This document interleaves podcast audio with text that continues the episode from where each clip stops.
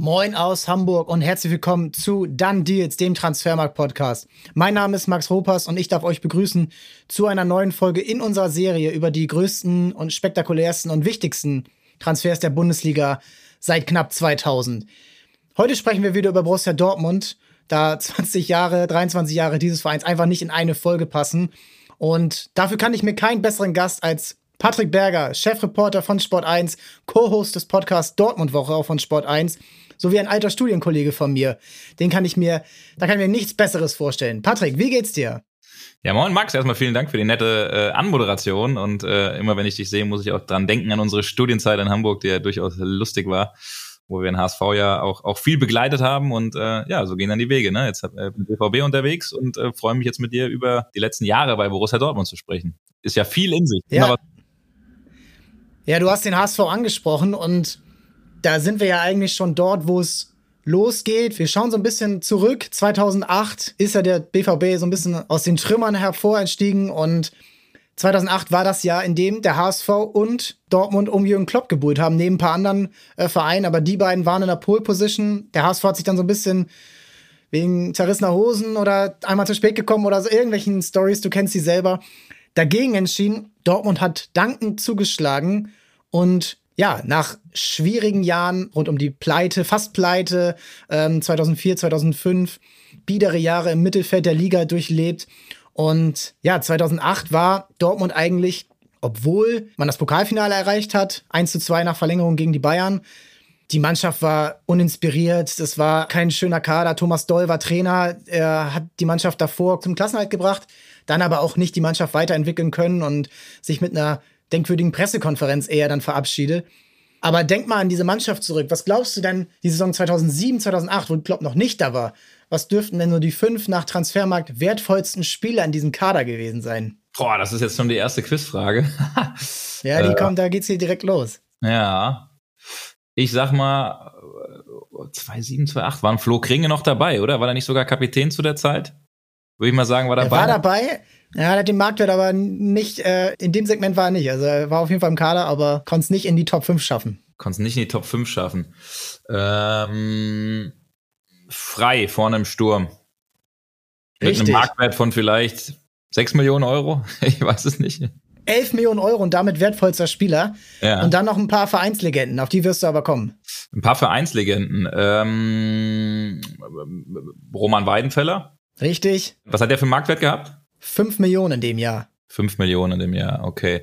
Äh, Sebastian Kehl müsste äh, auf jeden Fall dabei gewesen sein. Richtig, mit sechs Millionen dabei. Mit sechs Millionen, die Fäden gezogen. Ähm, D D natürlich. sieben Komma fünf Millionen auch dabei. Und jetzt auf Rang zwei. Da fehlt noch einer. Und da sind wir dann wieder beim H S V, wenn du den, äh, Na, dich daran noch erinnerst. Ja, neun Komma fünf Millionen Euro.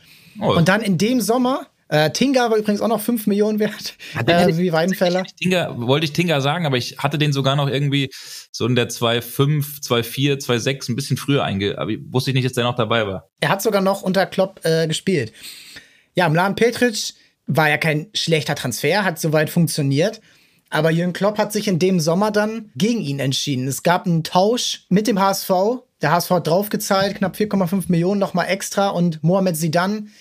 Klopp-Zögling noch aus Mainzer Zeiten, dort ja äh, sein, sein, sein Sohn gefühlt gewesen und hat ihn dann geholt, obwohl der ja auch wieder beim H S V keine gute Zeit hatte. Das ging ja eigentlich nur bei ihm unter Klopp. Und da war man eigentlich schon relativ gut dabei. Und du holst auch Neven Subotic, damals neunzehn Jahre alt, für drei Komma fünf Millionen Euro von einem Zweitligisten. Also Dortmund hat damals wirklich Spieler geholt, die nicht ansatzweise Bundesliga-Niveau bewiesen hatten und schon gar nicht in dem Segment, sagen wir mal, wo man hin wollte, Europa, ähm, erstmal Europa League und dann Richtung Champions League mal schielen. Ja, und diese Mannschaft hat sich echt krass schnell entwickelt. Im ersten Jahr neunzehn Punkte besser. Falls du dich erinnerst, der beste Sechstplatzierte aller Zeiten in der Bundesliga, seit Einführung der Drei-Punkte-Regel. Und damals, als Frankfurter, weißt du das, am letzten Spieltag hat Piotr Ostrowski beim Eintracht Frankfurt für den H S V das drei zu zwei gemacht. Deswegen kam Dortmund nicht in die Europa League, der H S V schon. Und jetzt sind wir wieder bei einem Punkt bei den Transfers. Dieses Ereignis hat einen gewissen Kevin-Prince Boateng nicht zum B V B dauerhaft gebracht. Kannst du dich daran noch erinnern? Du hast ihn ja auch ein bisschen erlebt, so. Du hast äh, Frankfurter Verbindung, du kennst ihn natürlich jetzt auch über die Jahre. Ähm, du warst eine Zeit lang in Berlin. Hast du ihn dir mal längerfristig im B V B-Dress vorgestellt? Was wäre gewesen, wenn er dort hätte bleiben können? Ja klar, auf jeden Fall. Also es ist ganz interessant, weil ein paar Leute, die du jetzt angesprochen hast, die mir zufälligerweise auch über den Weg gelaufen sind in Katar, als ich bei der Fußball-W M war. Ich hatte nämlich ein Treffen, kann da ein bisschen Einblicke geben, als Reporter ist man ja oft auch ja unterwegs und trifft sich mit Spielerberatern, mit ehemaligen Spielern, mit, äh, weiß ich nicht, Sportdirektoren auch mal auf einen Kaffee, um Hintergrundgespräche zu führen. Und da war ich im Mandarin-Hotel in Katar. Und wer hat da gerade eingecheckt? Mohamed Zidane, also äh, ganz locker in äh, Jogginghose, schwarzem T-Shirt, äh, hat gesagt, ja, ihm geht's gut, guckt sich hier die Spiele an. Das war äh, ganz nett, den äh, mal zu sehen und mal ein bisschen anzusprechen. Und äh, mit Prince Boateng, das ist dann der Zweite, den habe ich zwar nicht in Katar gesehen, weil er selbst mit Hertha, glaube ich, zu der Zeit im Trainingslager unterwegs war, aber wir haben ja Prince äh, dafür gewinnen können, unser Sport eins Kolumnist für die W M zu werden. Und habe da, weiß ich nicht, jeden zweiten oder dritten Tag mit ihm äh, telefoniert und mich ausgetauscht. Auch als Experte hat er echt einen äh, großen Anteil dazu beigetragen, dass wir gut durch diese W M kamen mit fundiertem Expertenwissen. Und er ist einfach ein Typ, also den kannst du immer anrufen. Du hast eine Schlagzeile, ähm, die aber nicht einfach nur drüber ist, sondern die ja es irgendwie auch in sich hat. Er hat schon einen sehr, sehr guten und spannenden Blick auf auf den Fußball.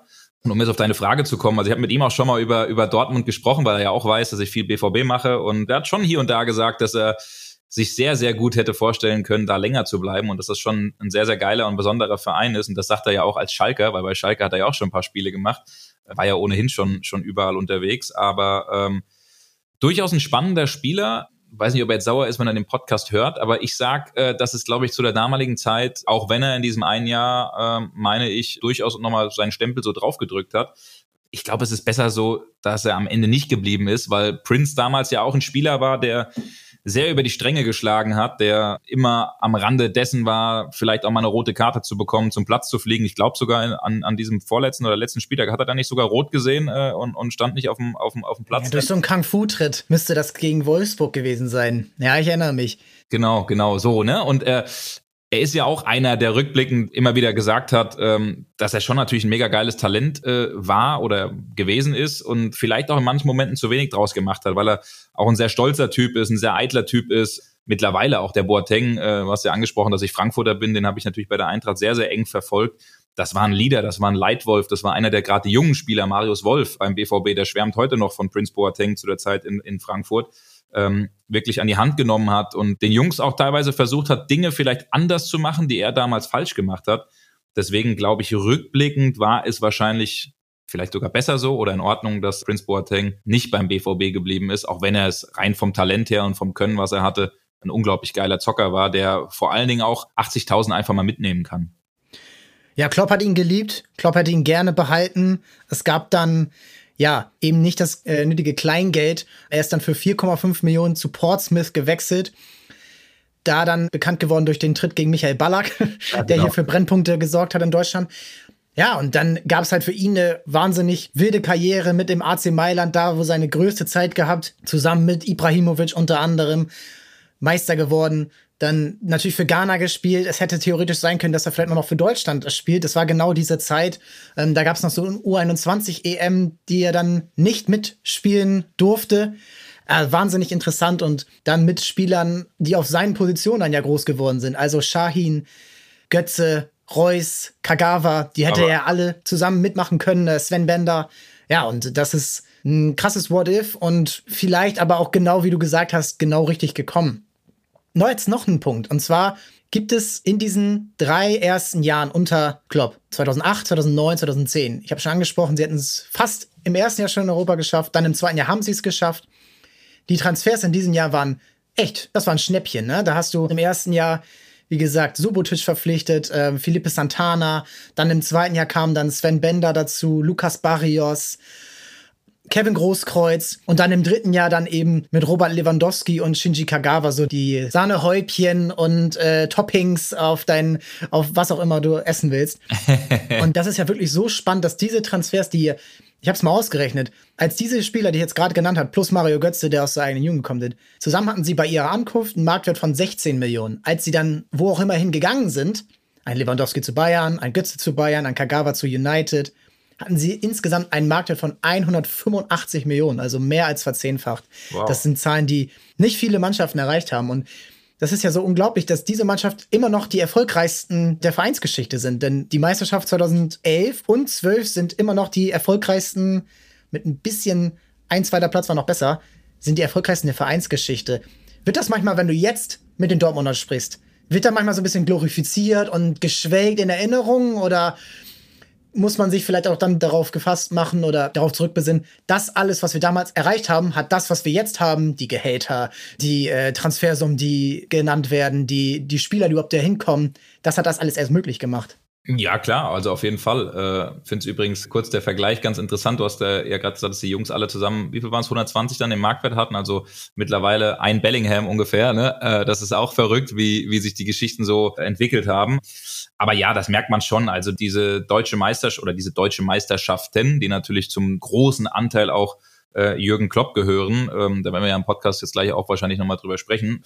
Der Klopp hängt natürlich über allem und er schwebt über allem und Aki Watzke liebt ihn über allen und das ganze Umfeld, die Fans äh, und auch bei den Trainersuchen in den nächsten Jahren war der Name Klopp immer oben drüber, über einem Tuchel, über einem Bosch, über einem Favre.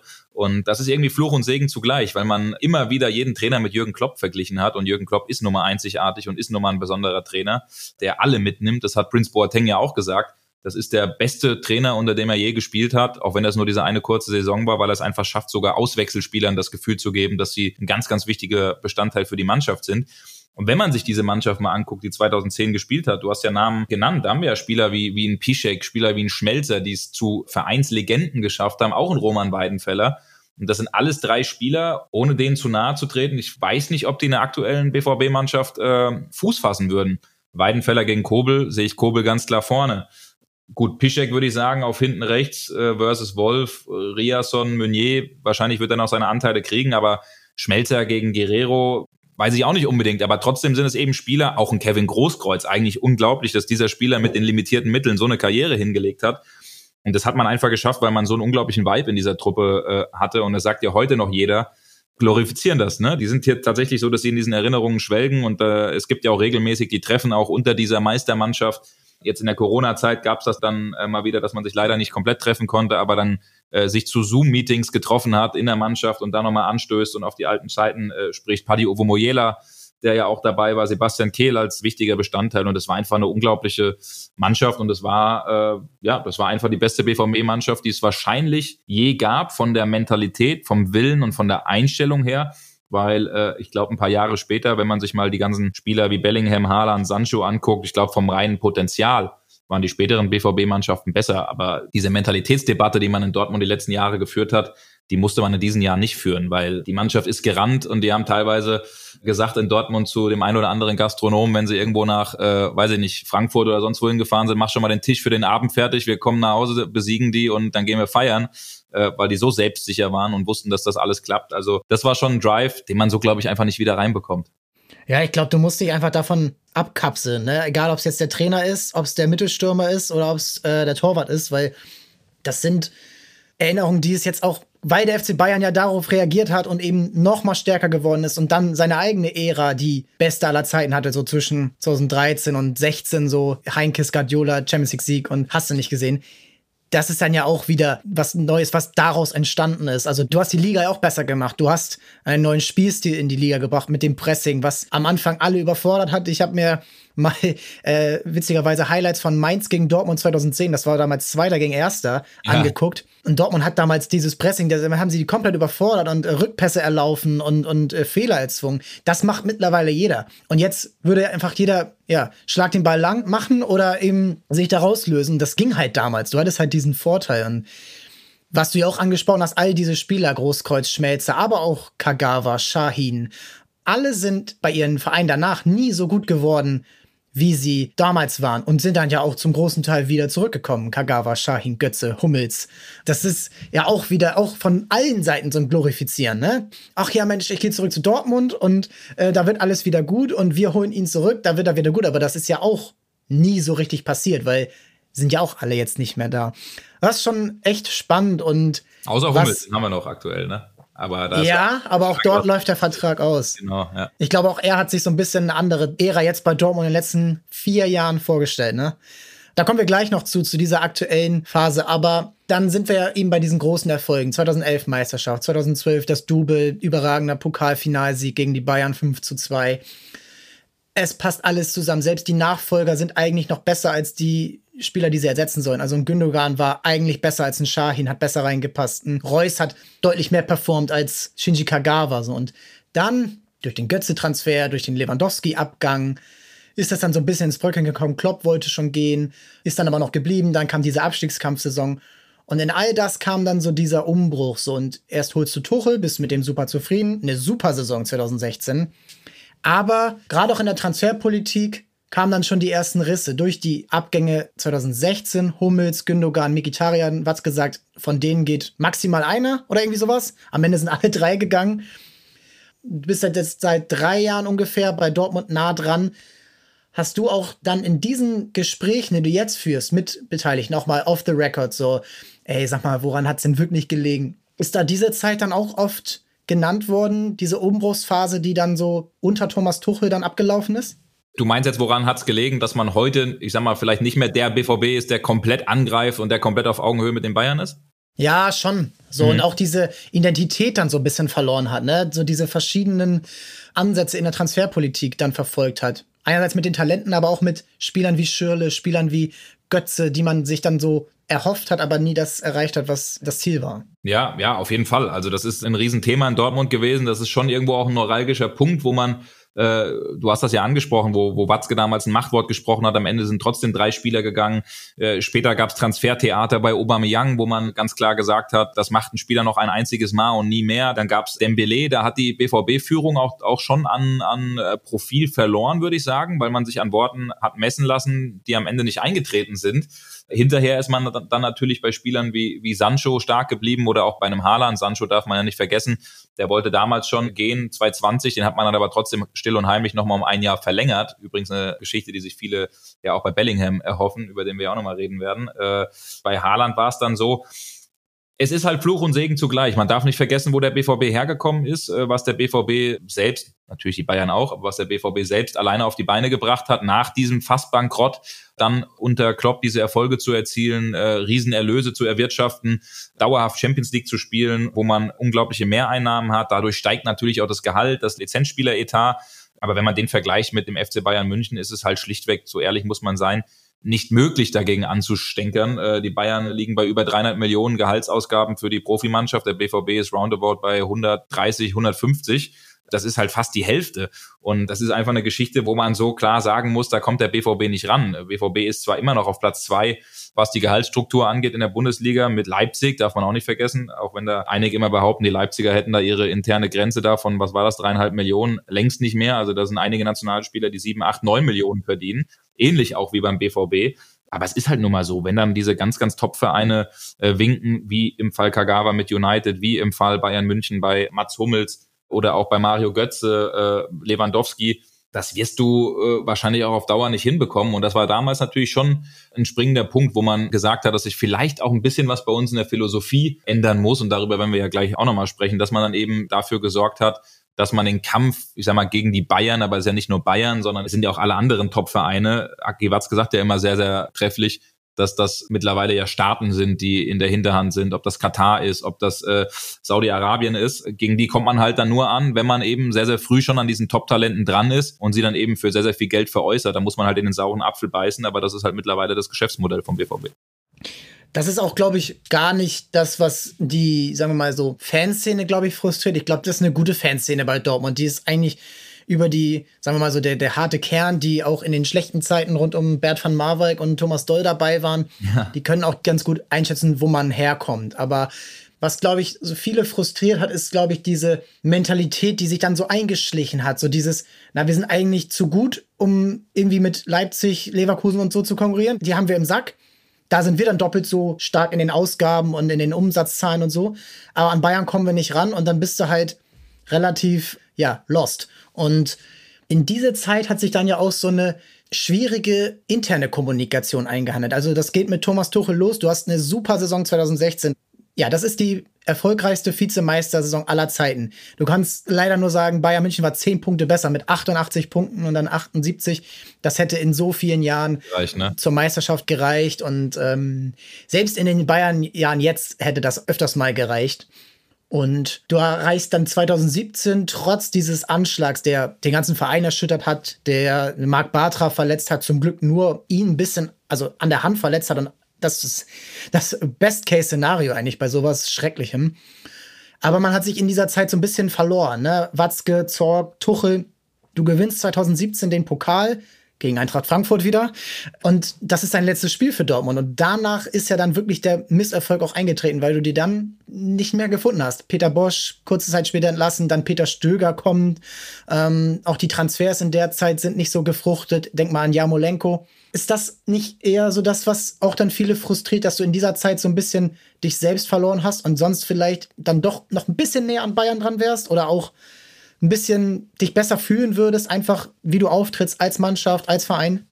Ja, natürlich. Also dieser Anschlag, für den der B V B nun mal nichts kann, das war ein epochales Ereignis, muss man einfach so sagen. Und äh, geschichtlich eines der krassesten ja, Ereignisse, die es in der B V B-Geschichte gab. Nicht umsonst, äh, die Kollegen von Sky sind ja gerade auch dabei, sogar da eine Doku drüber zu machen und das auch zu verfilmen, weil das einfach so unglaublich war. Du sprichst Bartra an, es gab einige Spieler, die natürlich auch psychisch etwas davon ja, getragen haben, die einige Wochen, Monate gebraucht haben, um überhaupt wieder Fuß zu fassen, ähm, weil das ja schon eine ganz, ganz perfide Geschichte war.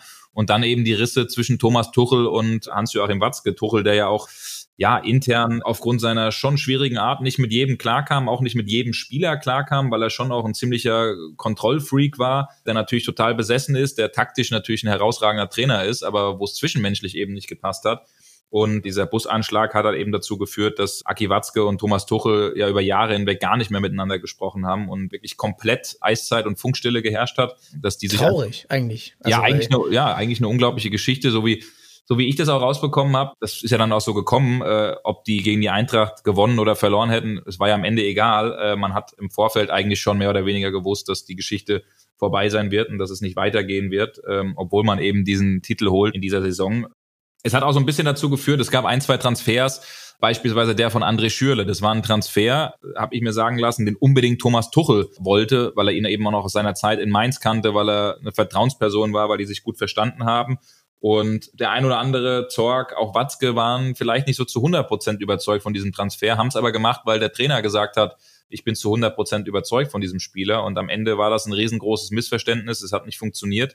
Und das war im Übrigen auch ein springender Punkt in der weiteren Entwicklung von Borussia Dortmund, weil man von diesem Zeitpunkt an gesagt hat, so viel Meinungsmacht, ich bin bei Terzic gespannt, wie das in der Zukunft sein wird, aber will man einem Trainer eigentlich nicht mehr geben. Das heißt, die darauffolgenden Trainer, ob das ein Stöger, ob das ein Bosch war, auch ein Lucien Favre, die hatten am Transfertisch gar nicht mehr so viel mitzureden, weil man da eben gegen vorwirken wollte und weil man äh, das ganz klar zur Chefsache erklärt hat. Also auch wieder eine Geschichte, die eigentlich ganz interessant ist, äh, ja, in der weiteren Entwicklung von Borussia Dortmund. Aber natürlich, dieser Busanschlag war eine Geschichte, die schon dazu geführt hat, mit dann eben auch diesen ganzen Abgängen, die es gab und auch einigen Fehltransfers. Du hast ja Jarmolenko angesprochen, äh, Philipp, Toprak, äh, Schürrle, also viele Geschichten, die einfach nicht funktioniert haben. Gibt schon einige Flops in der B V B-Geschichte, aber es gibt auch einige, die einfach äh, herausragend eingeschlagen haben. Ja, das darf man auch nicht vergessen. Gibt auch Spieler wie zum Beispiel ein Alcázar, wo es nicht hundert Prozent funktionierte, Immobile, der sich in Dortmund überhaupt nicht wohlgefühlt hat und am Ende schlägt er dann bei Lazio komplett ein. Ne? Diese Geschichten gibt's ja auch. Ich glaube schon, dass Dortmund da ein Umfeld ist, was wo man auch erstmal reinfinden muss. Das ist, äh, müssen wir, glaube ich, das nimmt mir auch kein Dortmunder persönlich, das ist jetzt nicht die schönste Stadt in Deutschland, ja, das sind aber kernige, das sind ehrliche Menschen, das ist ein komplett fußballverrücktes Volk, aber wenn du vielleicht jemand bist, der aus dem Ausland kommt und der vielleicht deutsche Städte wie München oder wie, weiß ich nicht, wie äh, Düsseldorf gewohnt sind, die vielleicht auch eine schöne Altstadt haben, dann kommt man vielleicht da irgendwo hin, wo man sich denkt, boah, wo bin ich jetzt hier gelandet, in der ruppigen Arbeitermentalität, und wenn du da nicht so richtig vom Verein an der Hand geführt wirst, dann kann es auch eben ganz schnell sein, dass du da dich vielleicht nicht ganz so wohl fühlst. Ja, wahnsinnig spannend, weil natürlich den Anschlag, das, das soll man mal außen vor lassen, weil da kann kein Mensch was für, da ist auch kein Mensch äh, darauf vorbereitet, wie man dann eben auch psychisch damit umgeht, egal ob ein Spieler. Und wenn du dich danach zerstreitest als Trainer und Boss, dann ist es vielleicht einfach mal so. Vielleicht, du hast auch andere Faktoren angesprochen, die dann vielleicht einfach härter wirken. Kurzes Quiz mal wieder. Was glaubst du denn, wo André Schürrle in den Rekordtransfers von Borussia Dortmund rankt? Auf welchem Platz? Ähm, wie viel waren es da nochmal? Waren das achtundzwanzig Millionen? dreißig Millionen Euro. dreißig Millionen, ja, dann müsste der normalerweise mit Mats Hummels und, äh, und gut, Dembélé hat dann auch noch mit Zuschlägen. Mittlerweile hast du ja Adeyemi und, und Haller und alle. Also ich würde sagen, Platz drei oder vier? Es ist Platz sechs. Nehmen wir mal Dembélé raus, dann wäre es Platz fünf. Dembélé hat nämlich fünfzehn Millionen beim Anfang gekostet und dann nochmal zwanzig Millionen, die genau. sie dann wegen des wahnsinnig teuren Verkaufs an ja. Barcelona dann nochmal an Rennen zahlen mussten, sind es dann ja. fünfunddreißig. Und dann kommen Haller jetzt im Sommer mit einunddreißig, Mats Hummels mit dreißig Komma fünf und dann zusammen mit Malen und Adeyemi auf dem geteilten dritten, vierten Rang dann. Also das ist echt interessant, wer dort eben so viel Geld gekostet hat, während die, die wirklich was gebracht haben, relativ günstig waren für das, was sie dann auch wieder eingebracht haben. Zum Beispiel sind auch in den Top Ten Thorgan Hazard, Nico Schulz und Abdou Diallo. Also das sind dann auch manchmal so Dinger, wo du dir denkst, gut, Abdou Diallo ist dann noch zu P S G relativ ähm, für das, was er gekostet, auch wieder gegangen. Das sind dann so Transfers, die dann ja klar, weil das ja auch Spieler waren, die sehr gut performt haben bei Hoffenheim, bei Gladbach oder Leverkusen. Ne? Also Mo Dahoud hat ja auch nie so das wirklich auf den Platz bringen können, was er bei Gladbach so angedeutet hat. Wie sind so diese Transfers, weil es davon ja eigentlich pro Jahr immer zwei, drei gibt. So Dortmund kauft einen sehr guten Spieler, der bei einem Europa-League-Club ungefähr ist. Kaufen sie, der soll gut reinpassen. Julian Brandt hat auch lange nicht funktioniert. Emre Can hat lange nicht funktioniert. Wie sind so diese Transfers? Wie siehst du die und wie sieht der Club die? Einfach so darum, warum machen wir das eigentlich? Warum holen wir jetzt diesen Spieler ganz genau für diese Position? Ist das nicht... Also meiner Sicht so ein bisschen einfallslos wirken so diese Transfers. Klar, das kann man schon am Ende jetzt so rückblickend sehen. Also ich, ganz, ganz äh, interessant ist ja dieses Jahr zwanzig neunzehn, in dem man für Nico Schulz, das ja angesprochen, fünfundzwanzig in den Sand gesetzt hat. Für Brandt man lange auch gedacht hat, dass die in den Sand gesetzt wurden. Mittlerweile muss man ja sagen, herausragend, was er die letzten Monate bringt. Emre Can, der enorm lange gebraucht hat, der im Winter für eine ähnliche Summe gegangen ist. Ähm, du hast Hazard angesprochen, also es gibt schon einige Transfers, die tatsächlich nicht so richtig äh, funktioniert und geklappt haben. Ich glaube aber, dass das fast jeder Verein hat. Nenn mir, nenn mir irgendwie einen Verein, wo du sagst, da hat jeder Transfer am Ende gesessen und gepasst. Also das hast du wahrscheinlich immer. Genauso hast du dann natürlich diese Ausreißer nach oben, ob das ein äh, Pulisic, ob das ein Reina, muss man jetzt auch mit abstrichen, aber ob das ein Sancho ist, ob das ein Haaland ist, ob das jetzt ein Bellingham ist. Diese Volltreffer hast du natürlich irgendwo drinne. Genauso hast du natürlich auch diese brutalen Ausreißer nach unten drinne. Ich sage immer, also ich bin ein großer Fan von dem, was Michael Zorc gemacht hat. Ich finde das herausragend über zweiundzwanzig Jahre hinweg auf seine, auf seine eigene Art und Weise, ähm, enorm geschickt in den Verhandlungen. Äh, auch einfach ein Typ, der, mit dem man, ich mich auch am Telefon sehr, sehr oft und gerne gestritten habe, ähm, weil man auch mit ihm so herzhaft über, über Fußball... Worüber? Nur mal so eine Andeutung. Worüber streitet man sich denn?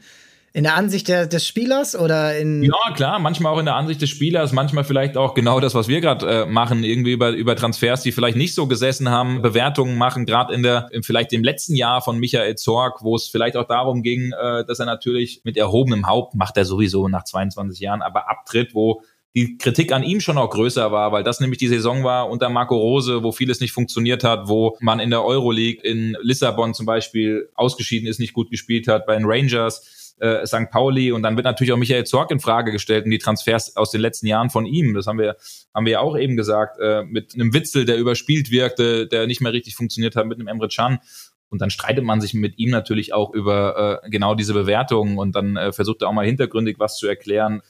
Dann gibt's natürlich auch manchmal Geschichten, äh, wo man sich vielleicht mal streitet, weil das ist ja auch normal, weil der Reporter vielleicht gerade eine Information hat, äh, man weiß, welcher Spieler gerade als nächstes zum B V B kommt äh, und man konfrontiert jemanden damit. Und Zorc ist auch jemand, der durchs Telefon dann schreit und dann jeden Moment fast hier vor dir ist und dann sagt, äh, das kannst du jetzt nicht machen, wenn du das jetzt machst, dann kommt der Transfer nicht zustande.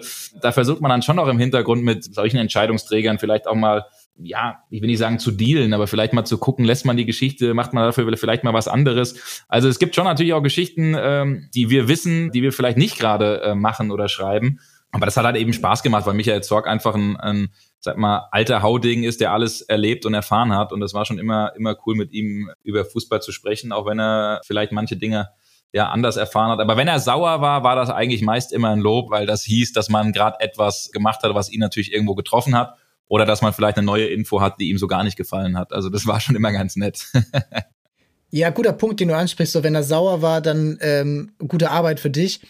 Du hast eine Doku über Mino Raiola mitgestaltet. Ähm, leider verstorben letztes Jahr. Ähm, du hast letztendlich noch mit ihm sprechen können in Monaco, in seinem kleinen Office. Kann man sich gerne angucken, werden wir auch verlinken, diese Doku bei sport eins punkt de. Das hat er nämlich auch gesagt. Wenn ein Verein auf ihn sauer ist, ein Manager, ein Boss, ein Trainer, wer auch immer, dann hat er gute Arbeit geleistet, weil er die Interessen, und das kann man ja auch ohne weiteres so sagen, bis aufs äh, Blut verteidigt und durchsetzt.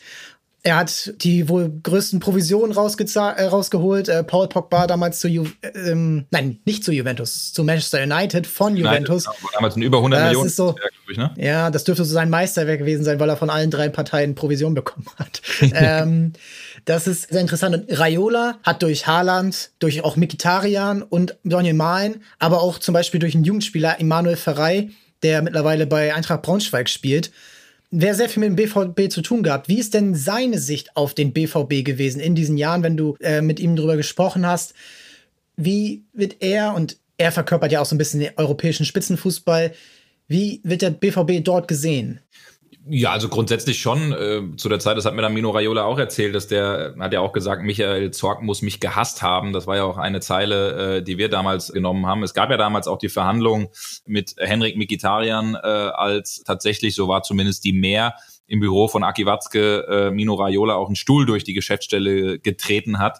Ich habe ihn das damals in Monaco gefragt und er hat jetzt gesagt, lass uns bitte über was anderes sprechen. Du hast doch sicherlich auch Sachen gemacht, die du nicht ganz so cool gefunden hast. Also das war schon eine Geschichte, auf die, da spricht er oder hat er nicht so gerne drüber gesprochen, weil das äh, ein Ausraster war, der ihm am Ende auch nicht so wirklich gefallen hat. Aber unterm Strich war das schon eine, ich würde sagen, trotzdem eine gute Verbindung zwischen Mino Raiola und äh, Borussia Dortmund. Man kannte sich, man schätzte sich.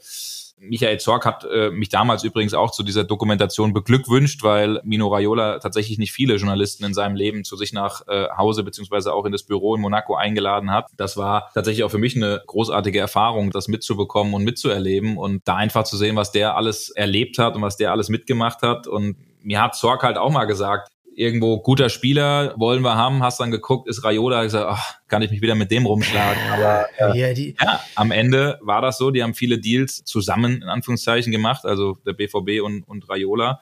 Und natürlich ist es schon so, dass viele Top-Berater einfach den B V B schätzen, weil der B V B eben auch eine Top-Adresse für viele junge Spieler ist, äh, ein Sprungbrett für viele junge Spieler ist und viele Berater wissen aber auch, dass man beim B V B ganz schön absahnen kann. Der B V B müsste eigentlich immer noch, glaube ich, auf Platz eins oder zwei mit den Bayern äh, sein, was Beraterprovisionen angeht, weil man vielleicht äh, junge Talente verhältnisweise wenig Ablöse bekommt, aber dafür dann mit einem Handgeld auch gerne mal ködert, um äh, vielleicht auch die Berater von diesem Deal zu überzeugen. Und am Ende profitieren dann beide Seiten davon. Aber insgesamt wird der B V B auch europaweit, äh, genauso wie die Bayern, in einem Atemzug genannt mit Vereinen, die einfach top aufgestellt sind. Das muss man ja auch sagen. Über Jahre hinweg Watzke, Zorc, Kehl dann auch zu haben, das darf man auch nicht ganz unterschätzen, der als Lizenzspielerleiter schon einen enormen Anteil an vielen Transfers hatte und die mit Zorc zusammen abgewickelt hat. Unter anderem zum Beispiel jetzt auch den Adeyemi-Transfer, den Süle-Transfer, den Schlotterbeck-Transfer, auch Haaland, da wurde er in den letzten Jahren schon immer sehr, sehr gut mitgenommen und dann hatte man einfach auch im Scouting bis heute ein herausragendes äh, Scouting, was top aufgestellt ist. Also der B V B wird schon in der Szene wahrgenommen und für gut befunden, auf jeden Fall. Ja, es ist spannend und gerade weil Dortmund ja nicht ein reiner Talente-Export ist, sagen wir mal Kragenweite F C Porto, Kragenweite Ajax, sondern eben schon Paroli bieten kann in, in den Champions League-Spielen. Ne? Vor zwei Jahren ganz knapp gegen Manchester City ausgeschieden in der Champions League, damals in dieser Geisterspielsaison. Äh, gegen P S G haben sie mal das Hinspiel gewonnen mit einem Traumtor von Erling Haaland. Mhm. Das sind, im Achtelfinale war das. Also sie sind ja da. So, letztes Jahr war ein Ausreißer nach unten, sagen wir mal, im, im internationalen oder in den Pokalwettbewerben. Die Ligasaison war eigentlich relativ in Ordnung. Ich glaube, jetzt beim letzten Spieltag oder beim vorletzten Spieltag, wenn man die Saisons dieses Jahr und letztes Jahr übereinander legt, Dortmund genau gleich vier Punkte. Ähm, Wahnsinn, nur halt Bayern eben Narrativ mit acht davor. Ja, genau. Und trotzdem ist ja das Narrativ so, dass man sagt, ah, der Terzic und alles ist super, gerade beim B V B. Aber wenn man mal guckt, die letzte Saison in der Bundesliga beim B V B unter Rose, so schlecht war die ja eigentlich gar nicht, ne? Es waren halt tatsächlich die Pokalwettbewerbe. Was ja, und da waren auch die direkten Duelle gegen die Bayern sehr knapp und mit Schiedsrichter-Diskussionen äh, begleitet. Und wenn du dort vielleicht ja so einen Sechs-Punkte-Swing hast, dann bist du auch viel näher dran an den Bayern und deine Saison wird anders bewertet. Und Marco Rose ist mit Sicherheit noch Trainer bei Dortmund.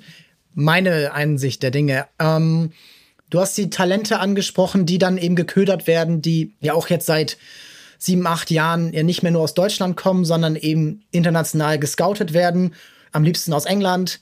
Also Sancho, Bellingham, jetzt Bino Gittins, der Nächste, der aus meiner Sicht da direkt mit reingehen kann in diese Kategorie. Ousmane Dembélé günstig verpflichtet für fünfzehn Millionen. Auch ein Emre Mor zum Beispiel als Negativbeispiel damals äh, im selben Sommer gekommen. Achraf Hakimi ausgeliehen. Erling Haaland, die absolute Megastory. Pulisic, Reina, beide aus Amerika gekommen. Also beschränken wir es mal auf diese fünf Spieler jetzt, von denen Dembélé, Sancho, Haaland, Pulisic, Moukoko und Bellingham. Ne? Warte, diese fünf. Nochmal. Wen haben wir? Ja. Dembélé, Sancho, Haaland, Bellingham, Moukoko. Fünf ja. Spieler, die, sagen wir mal so, die größten Namen von diesen Talenten sind und waren. Die Gemeinsamkeiten sind klar, ne? Alles super junge, talentierte, meistens Offensivspieler. Bellingham kann ja alles. Wo liegen denn die Unterschiede innerhalb dieser Spieler und was haben die Transfers oder die Transferentscheidenden, Kehl, Zorc und Co., damit auch zu tun, dass man sich jetzt vielleicht dort vielleicht ein bisschen anders orientiert hat? Ja gut, also fangen wir jetzt erstmal so an. Man hat irgendwann beim B V B ähm, festgestellt, dass man in diesem großen Konzert äh, mitschwingt, dass man in diesem großen Konzert mitspielt. Dann haben wir ja gerade eben über diese Umbruchsaisons gesprochen, über viele Trainerentscheidungen, über verschiedene Philosophien, über Geschichten, äh, wo es dann eine Delle gab, wo es nicht so funktioniert hat. Und irgendwann hat man sich überlegt, wie können wir in diesem in diesem Wettbewerb aktiv sein? Wie können wir vielleicht auch angreifen?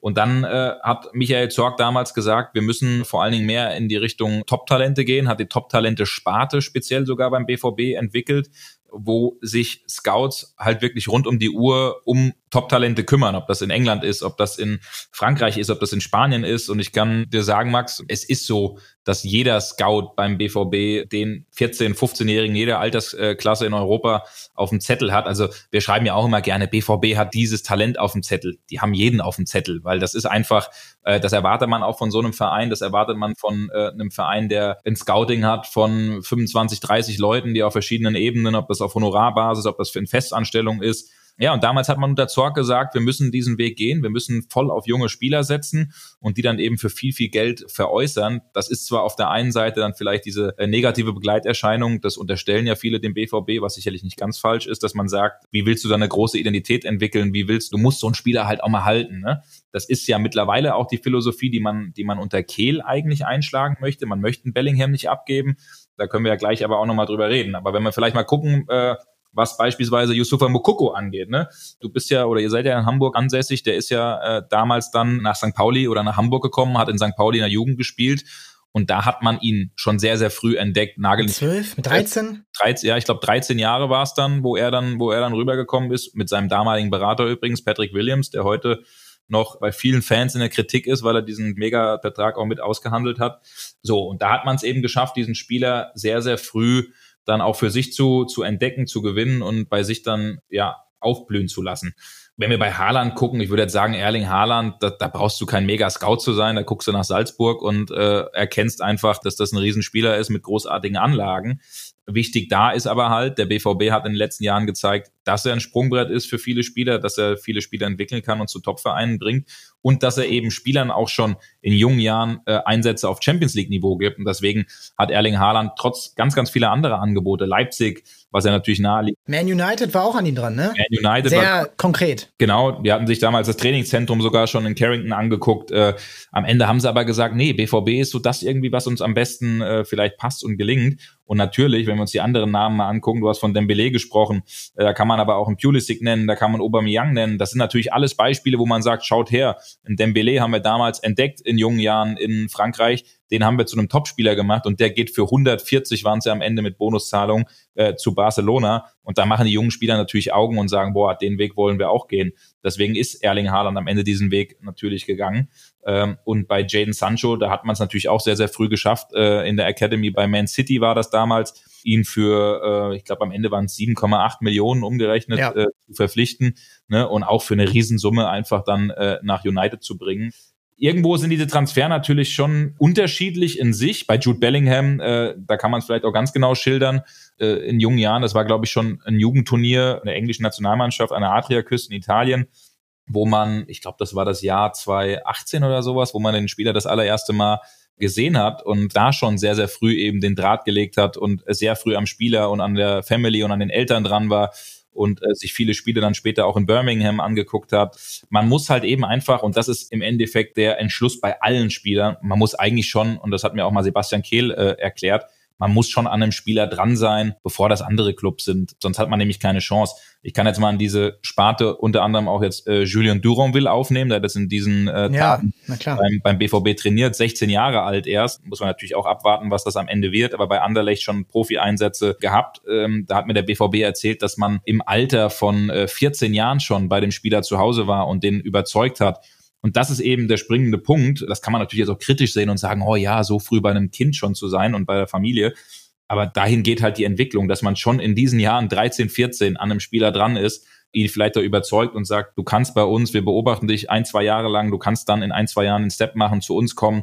Und das ist einfach der Weg, den man gehen muss. Und der B V B macht das überragend und ist da vielen Vereinen tatsächlich voraus. Aber, und das ist das Negativbeispiel, es ist halt eben schwer dann, du spielst halt nur in Anführungszeichen bei Dortmund, ich habe schon mal gesagt, in einer nicht wunderschönen Stadt, in der Bundesliga-Nummer, die für viele halt eine Übergangsliga ist. Und wenn da natürlich ein Club kommt wie Real Madrid, wie, gut, jetzt ist Manchester auch keine schöne Stadt, ne, aber wie City trotzdem oder wie United, das sind einfach Clubs, die gewaltig sind, die einfach riesig sind. Und das habe ich jetzt zum Beispiel in Katar wieder gesehen. Da tragen die Leute nicht ein Dortmund-Trikot oder ein Eintracht-Trikot, mal ein Bayern-Trikot, aber die tragen halt Trikots von City, von United, von Real, von Barca. Und das sind halt die Vereine. Äh, letztens hat es mir ein Spieler ganz interessant gesagt. Der meinte zu mir, mit dem war ich essen hier in Köln. Der hat gesagt, du hast als Kind in der Regel kein B V B-Poster im Zimmer gehabt, sondern du hast halt ein Poster von Roberto Carlos gehabt oder von David Beckham oder von Cristiano Ronaldo. Und das ist halt, glaube ich, schon ein Unterschied. Und das zu verändern, das wird, glaube ich, schwierig. Weiß nicht, wie du es siehst, vielleicht ja, das ist, anders, Max. Ja, ich bin da eigentlich relativ ähnlich und ich finde auch, dass diese Entwicklung gar nicht so krass ist, weil wenn ich mich daran erinnere, was ich abgefeiert habe für Spieler zweitausenddrei, so mit zehn Jahren, das waren eben diese Ronaldo, Ronaldinho, äh, Kaká, David Beckham so, und die hat man sich dann aus der Bravo Sport rausgeholt, die Poster, und jetzt machst du es halt irgendwie anders und folgst ihnen auf Instagram oder TikTok. Ja, ne? Das ja, ist, und da ist Dortmund natürlich jetzt in der Position, der Beste in der zweiten Garde, so ungefähr würde ich es jetzt mal beschreiben. Und dieses Talente-Scouting, seien wir ehrlich, das findet in Deutschland sowieso schon immer statt. Also ein Kai Havertz wird auch äh, mit zehn oder mit zwölf ist er damals dann zu Leverkusen gegangen aus Aachen. Oder Spieler, die ihr Leben lang bei Borussia Dortmund oder im H S V oder Bayern in der Jugend gespielt haben, die wurden auch irgendwann mal zu Hause besucht. So, und dann fährst du halt mal kurz nach Belgien rüber. Ja, ist so. Dann sprichst du halt kurz Französisch anstatt Deutsch. Alles andere ist gleich und deswegen ist es da, glaube ich, auch manchmal ein bisschen schwierig, das eine zu verteufeln, das andere hochzujubeln, wenn jetzt Thomas Müller aus dem bayerischen Vorort äh, bei Bayern so durchmarschiert. Und das hätte auch theoretisch ein Tscheche sein können, der dann aus, von dort zu Bayern gekommen ist. Bellingham, du hast ihn angesprochen, du hast ihn erwähnt. Ich finde, er ist der Unterschied, weil er kriegt bei Dortmund richtig Verantwortung. Er läuft als Kapitän mittlerweile häufiger auf, weil Reus und Hummels ja nicht unbedingt immer spielen. Er übernimmt die Verantwortung nicht nur mit der Binde, er führt die Mannschaft. Er sagt ja irgendwie schon zu Beino Gittens und Moukoko, das sind meine Söhne, so ein bisschen. Also der ist ja schon so weit, das hast du bei der W M gesehen, du warst wahrscheinlich auch bei einigen England-Spielen dabei. Ähm, das ist einfach ein Vollprofi und der ist einer der besten Mittelfeldspieler der Welt jetzt schon. Und er wirkt aber aus meiner Perspektive, ich bin nicht so nah dran, trotzdem wie jemand, der nicht mit den Gedanken schon bei United, bei City, bei Liverpool ist oder bei Real Madrid. Er arbeitet wirklich Dortmund, er arbeitet ehrlichen Ruhrpott-Fußball, ne? In der bestmöglichen Form. Er kann alles, ja? Er kann dribbeln, er kann schießen, er kann passen, er kann verteidigen. Ist das nicht jetzt so wirklich die Chance, vielleicht ein Jahr ihn zu halten und vielleicht ein Jahr ihn noch länger aufzubauen, weil du wirst ihn nicht für ewig halten können, aber ist er nicht auch so das absolute Paradebeispiel im Vergleich zum absoluten Negativbeispiel Ousmane Dembélé, der sich rausstreikt, der keinen Bock mehr hat, der nicht mehr zum Training kommt, dass man vielleicht auch da so ein bisschen gefunden hat, okay, wir haben jetzt auch menschlich ein bisschen besseres äh, Gefühl gehabt für die Top-Talente? Auf jeden Fall. Also das ist übrigens auch, äh, die Scouts machen sich ja immer Notizen, ne? Und dann äh, steht da, bei Bellingham wurde damals reingeschrieben, geht ehrfürchtig voran, zieht seine Mitspieler mit, ähm, tritt als Kapitän auf in jungen Jahren, hasst es zu verlieren. So, das waren tatsächlich, wurde mir mal so gesagt, äh, Aspekte, mhm. die die Scouts damals reingeschrieben haben.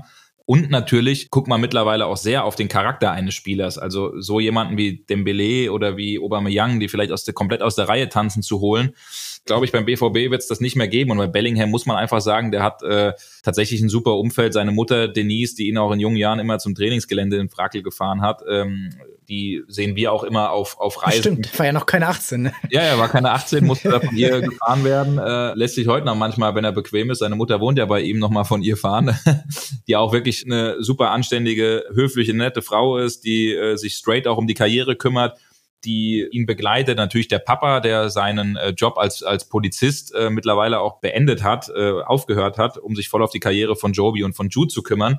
Aber das ist schon so, du merkst einfach aus dem Haushalt, aus dem er kommt, dass er jemand ist, der sehr straight ist, der schon auch sehr direkt ist, wenn dem mal was nicht gefällt, ne, dann kommt er auch zu dir und sagt, was ist das für eine Kacke, was du da geschrieben hast? Also der, das sieht der, man ja auch manchmal auf dem Feld. Das sieht man dann auch auf dem Feld, ne, wie er sich da, ne, also ist schon jemand, der der wirklich äh, Eier in der Hose hat, das muss man schon so deutlich sagen.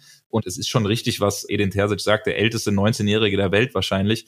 Weil wenn du mit dem Interviews führst, das, das ist einfach brutal. Du denkst, da steht irgendwie jemand vor dir, der schon seit zehn Jahren alles erlebt hat und gerade eine Mannschaft führt. Also das ist schon krass. Es gibt schon aber auch Punkte, wo er sich entwickeln muss. Der muss schon manchmal, und der ist letzte Saison sehr oft aneinander gekracht mit, mit einigen Führungsspielern auch, äh, mit, mit Axel Witsel zum Beispiel, auch mit einem Mats Hummels, wo man gemerkt hat, boah, also da muss man schon mal gucken. Nico Schulz, äh, wo er damals ja nach den Fehlpässen gesagt hat, immer die gleiche Kacke mit dir, du spielst die Bälle so. Äh, Bei ne? den Rangers. Genau, Rangers. Das wurde ihm schon auch gesagt, dass er da an seiner Körpersprache arbeitet, nicht abwinkt, sondern lieber aufbaut.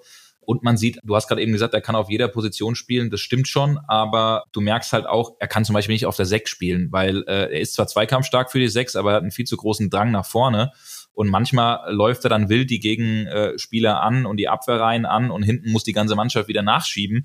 Das sind schon auch taktische Geschichten, wo er dazulernen muss, aber das ist Meckern auf einem hohen Niveau. Das ist einfach ein unglaublicher, kompletter Spieler. Und es ist ja gut, wenn es sogar noch ein paar Punkte gibt, wo er sich verbessern kann, weil äh, sonst wäre das ja irgendwie beängstigend. Ja, aber Jude Bellingham, das wird einfach, um auf deine Frage jetzt zurückzukommen, jetzt habe ich wieder lange gesprochen, ähm, das wird jetzt, glaube ich, schon sehr, sehr interessant, ob es da vielleicht einen Paradigmenwechsel gibt.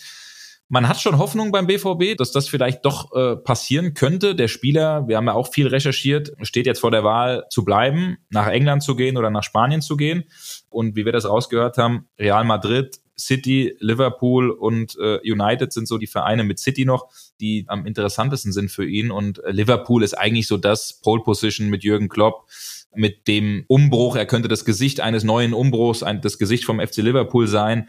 Das als nächster Step vor Spanien, vor Real Madrid, was für viele ja das Endziel ist, das wird so als nächstes angedacht. Aber man muss schon sagen, er merkt, dass beim B V B aktuell was passiert, dass beim B V B was zusammenwächst, dass er auch dort, du hast es angesprochen, dritter Kapitän ist, eine, eine ganz, ganz wichtige Rolle spielt, steht und fällt, glaube ich, auch damit, welche Spieler gehen, welche Spieler können gehalten werden.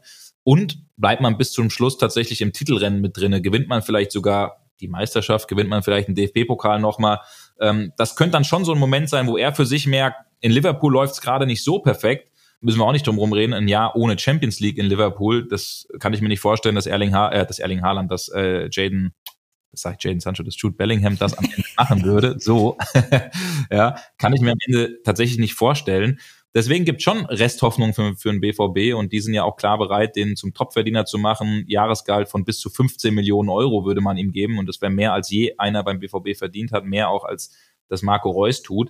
Daran merkt man ja schon, wie weit sich der B V B strecken möchte. Aber anders gesagt, ja, dann bleibt er ein Jahr länger und macht dann vielleicht den nächsten Step. Also die Illusion, dass man den Jungen für die nächsten drei, vier, fünf Jahre in Dortmund hält, die gibt's halt auch nicht. Deswegen vielleicht an dich zurückgefragt. Natürlich fände ich es geil, den nochmal ein Jahr zu begleiten und jeder B V B-Fan würde das feiern. Aber bringt's das eine Jahr? Also dann hast du halt ein Jahr später diesen Umbruch. Klar, du hast die Chance, dann nochmal vielleicht einen Titel zu gewinnen und nochmal äh, ein Zeichen zu setzen, vielleicht auch, äh, auch international. Aber irgendwie, früher oder später ist er ja sowieso weg, ne? Ja, es ist einfach aus meiner Sicht schon gut, ihn noch zu halten, weil du hast jetzt gerade den Punkt, Meisterschaftskampf ist offen, du hast wirklich die Chance. Warum sollte es nicht klappen? Wir, wir reden heute tatsächlich, ähm, wenn die Folge rauskommt, ist das schon längst passiert, ähm, vorm Spiel gegen R B Leipzig, das ist wieder so ein Punkt, wo man sagt, ey, jetzt das, heute, dann äh, wäre es der nächste Schritt, auch dieses Spiel zu gewinnen. Dann Champions League, müssen wir sehen, wenn die Folge rauskommt, ob Dortmund noch dabei ist. Ähm, wir sind hier gerade zwischen Hin- und Rückspiel, Chelsea.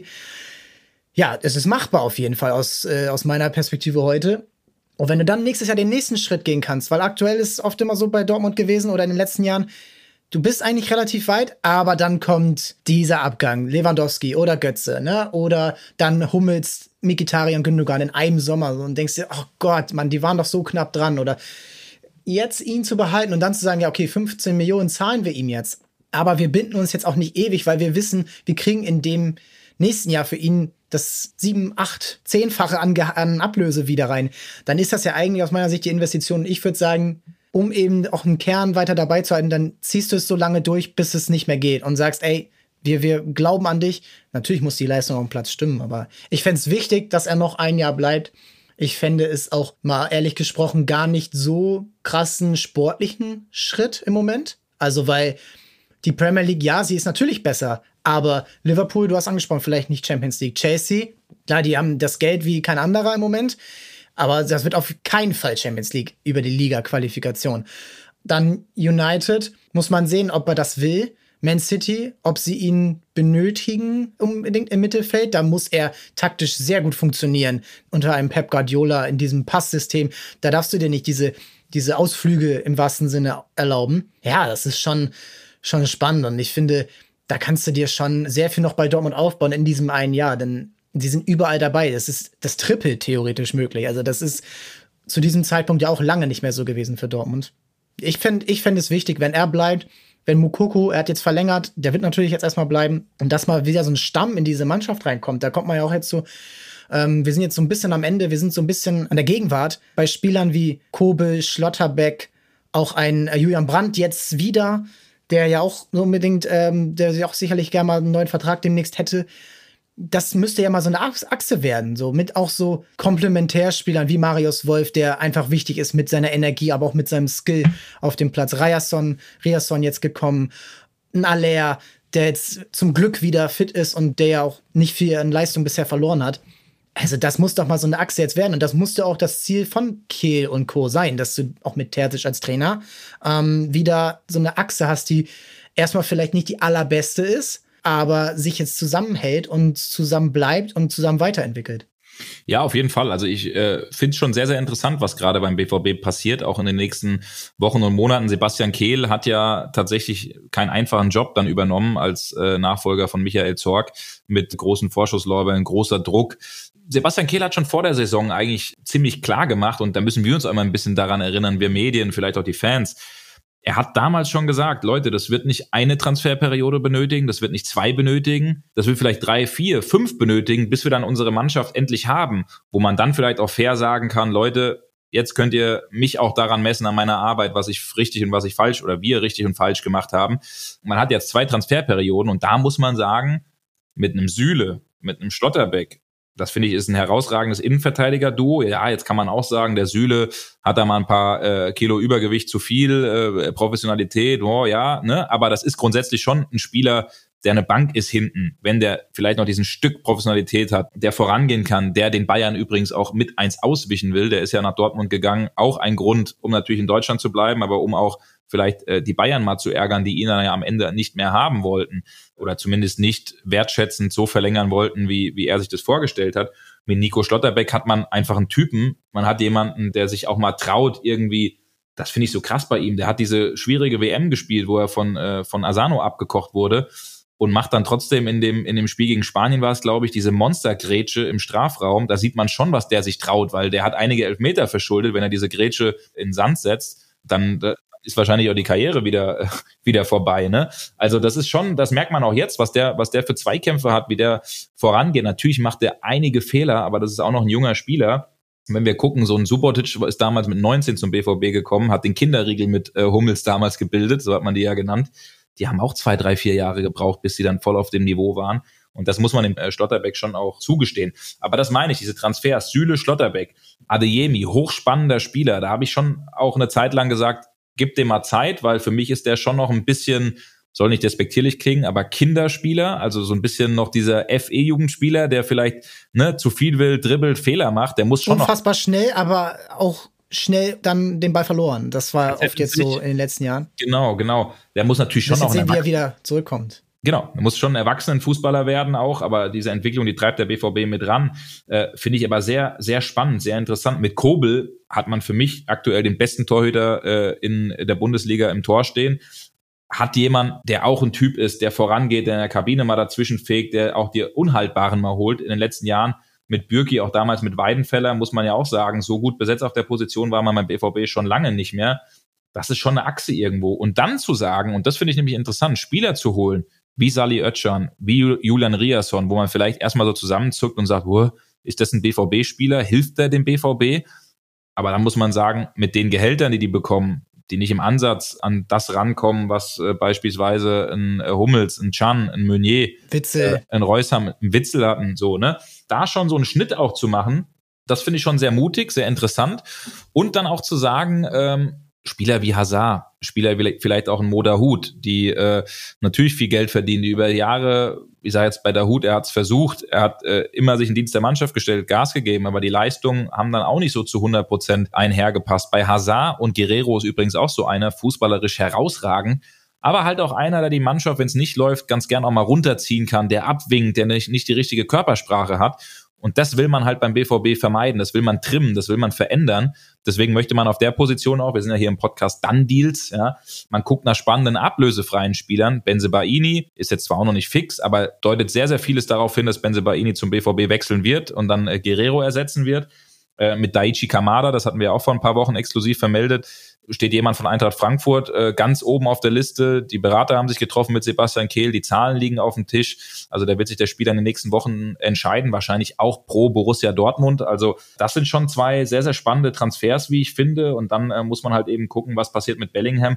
Aber grundsätzlich finde ich, mit Schlotterbeck, mit äh, Süle, mit Kobel, mit einem Brandt, da gehe ich auch davon aus, der hat es mittlerweile kapiert, auch diese Mentalitätsfußball zu spielen. Da gehe ich auch davon aus, dass man wahrscheinlich über zweitausendvierundzwanzig hinaus dann äh, zusammenfindet. Da finde ich schon, wächst gerade beim B V B was zusammen. Und deswegen, äh, wir haben über Bellingham gesprochen, natürlich wäre es auch enorm wichtig, so einen Spieler äh, zu halten und ein Zeichen an die Konkurrenz äh, zu setzen. Aber da passiert was gerade, was enorm spannend ist beim B V B, und das wird noch ein paar Transferperioden dauern. Ich bin ganz gespannt, wie die Sommertransferperiode dann äh, aussehen wird, welche Transfers man dann noch tätigen wird. Es wird ja auch ein, äh, auch ein Modest gehen, ob man vielleicht auf der Position nochmal so einen, wie hast du es genannt, Komplementärspieler vielleicht mal, äh, äh, ja, nach... Rollenspieler, ne? So ein, der wird vielleicht kein Stammspieler sein. So mein bestes Beispiel ist eigentlich so immer Olic oder Pizarro damals bei den Bayern. Die kommen rein, erfüllen ihren Job, und jetzt Choupo-Moting so, das ist... Und ich glaube, das hatte auch Dortmund damals in ihrer erfolgreichen Zeit. So ein Antonio da Silva oder ein ähm, Jan Dede in den, sagen wir mal, späten Jahren seiner Karriere. Oder auch, ja, solche Nelson Valdez. Äh, ich bin mir jetzt nicht mehr ganz sicher, wann genau er wann dort war. Aber solche Spieler, die wirklich ihre Rolle verstehen und akzeptieren und dann auch super performen. So Marius Wolf ist für mich aktuell so das beste Beispiel, ähm, der nicht immer Stammspieler ist, der aber links spielen kann, rechts spielen kann, vorne spielen kann, hinten spielen kann und immer alles gibt. Nicht nur, weil er kämpft, sondern auch, weil er Fußball spielen kann. Ja, und ich glaube, da hat Dortmund echt gute Chancen und finde die Transfers auch recht spannend, die du jetzt angesprochen hast, und sehe eigentlich jetzt, wenn ich jetzt mal so eine Mannschaft durchgehe, gar nicht so viel Bedarf. Du musst eigentlich mit denen arbeiten, die du schon hast, damit sich das dann weiter einschwört. Mhm.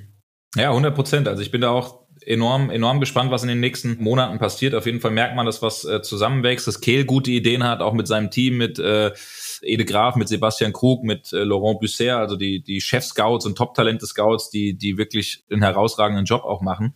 Äh, und da werden sicherlich auch spannende Spieler nachkommen. Du hast Bino Gittins angesprochen, äh, Moukoko, den ich noch lange nicht abschreibe, der sicherlich auch, nachdem der ganze Rummel verflogen ist, zurückkommen äh, wird und der auch zusammen mit Haller noch für einige Treffer äh, sorgen wird. Und Haller darf man auch nicht vergessen. Gebt dem noch mal ein paar Monate Zeit. Das wird im Sommer in meinen Augen ein Top-Neuzugang sein, äh, bis er dann halt voll eingeschlagen ist und wieder nach seiner Krebserkrankung zurechtgefunden hat. Also das ist schon echt spannend, was gerade beim B V B äh, passiert. Und am spannendsten ist natürlich, ob am Ende Bellingham geht oder nicht. Und da gucken, gucken wir ganz genau hin.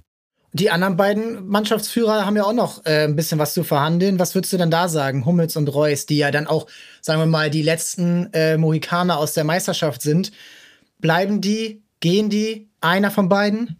Ja, erstmal muss man sagen, schwierige Gespräche, die Kehl führen muss. Der hat ja mit denen noch die, die Kabine geteilt. Ähm, es ist also meine Tendenz, die ich jetzt, das ist jetzt, was ich aus vielen Gesprächen raushöre und das jetzt auch nicht komplett für voll nehmen, aber du hast ja so ein bisschen auch nach einer Tendenz oder meinem Gefühl gefragt und äh, also wenn du mich jetzt fragst, sage ich, dass Marco Reus bleiben wird, ähm, dass der nochmal ein, zwei Jahre für den B V B spielen wird und dass Mats Hummels wahrscheinlich ein neues Abenteuer äh, suchen wird, weil bei ihm stellt man sich ja oder er selbst sich auch die Frage, er nimmt die Rolle gerade enorm gut an, dritter Innenverteidiger zu sein, äh, mal hier und da neunzig zu spielen, aber sonst von der Bank zu kommen. Das ist natürlich eine Rolle, die er eigentlich nicht spielen will, ne? Mats Hummels ist ambitioniert, ist ehrgeizig, hat die große Enttäuschung gehabt bei der W M. Da wollte er eigentlich mit, da hat er in der Hinrunde auch herausragende Leistung gezeigt, äh, mitzukommen.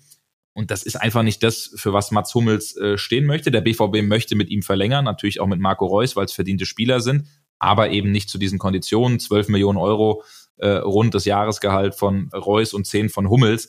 Da sagt man ganz klar, ey Leute, ihr müsst da äh, mindestens mal zwanzig, dreißig Prozent äh, in Kauf nehmen an Gehaltseinbußen, weil das können wir halt einfach nicht machen. Und äh, deswegen bin ich da echt gespannt, äh, wo die Richtung hingeht. Bei Reus sieht man schon, dass er, der, dass er der Mannschaft etwas gibt, dass er Spieler auch von der Bank entscheiden kann, dass er vor allen Dingen, das darf man nicht vergessen, es wird ja immer diese große Debatte geführt, ist er der richtige Kapitän?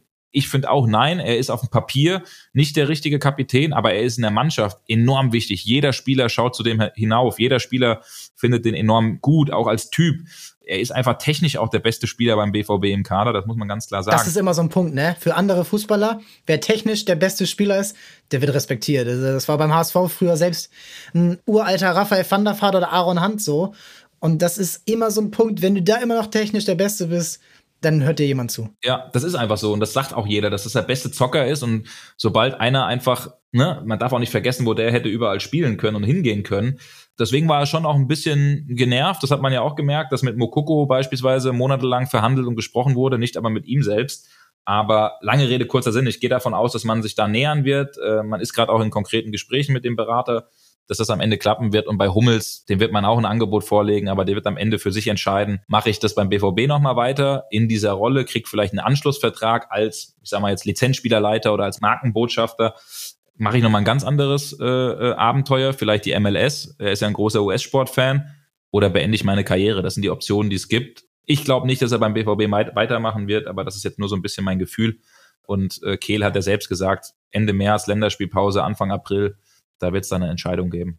Genau, und die Folge ist ja nun auch noch äh, ein bisschen später erschienen, als wir sie aufgenommen haben. Das heißt, wenn irgendwas in der Zwischenzeit passiert, steinigt uns bitte nicht. Das äh, kriegen wir alles, das kriegen wir alles geregelt und äh, das wussten wir dann auch noch nicht. Patrick, vielen Dank. Hat mich gefreut, dich mal wieder zu sehen. Wir machen in Kürze noch die Schalke-Folge.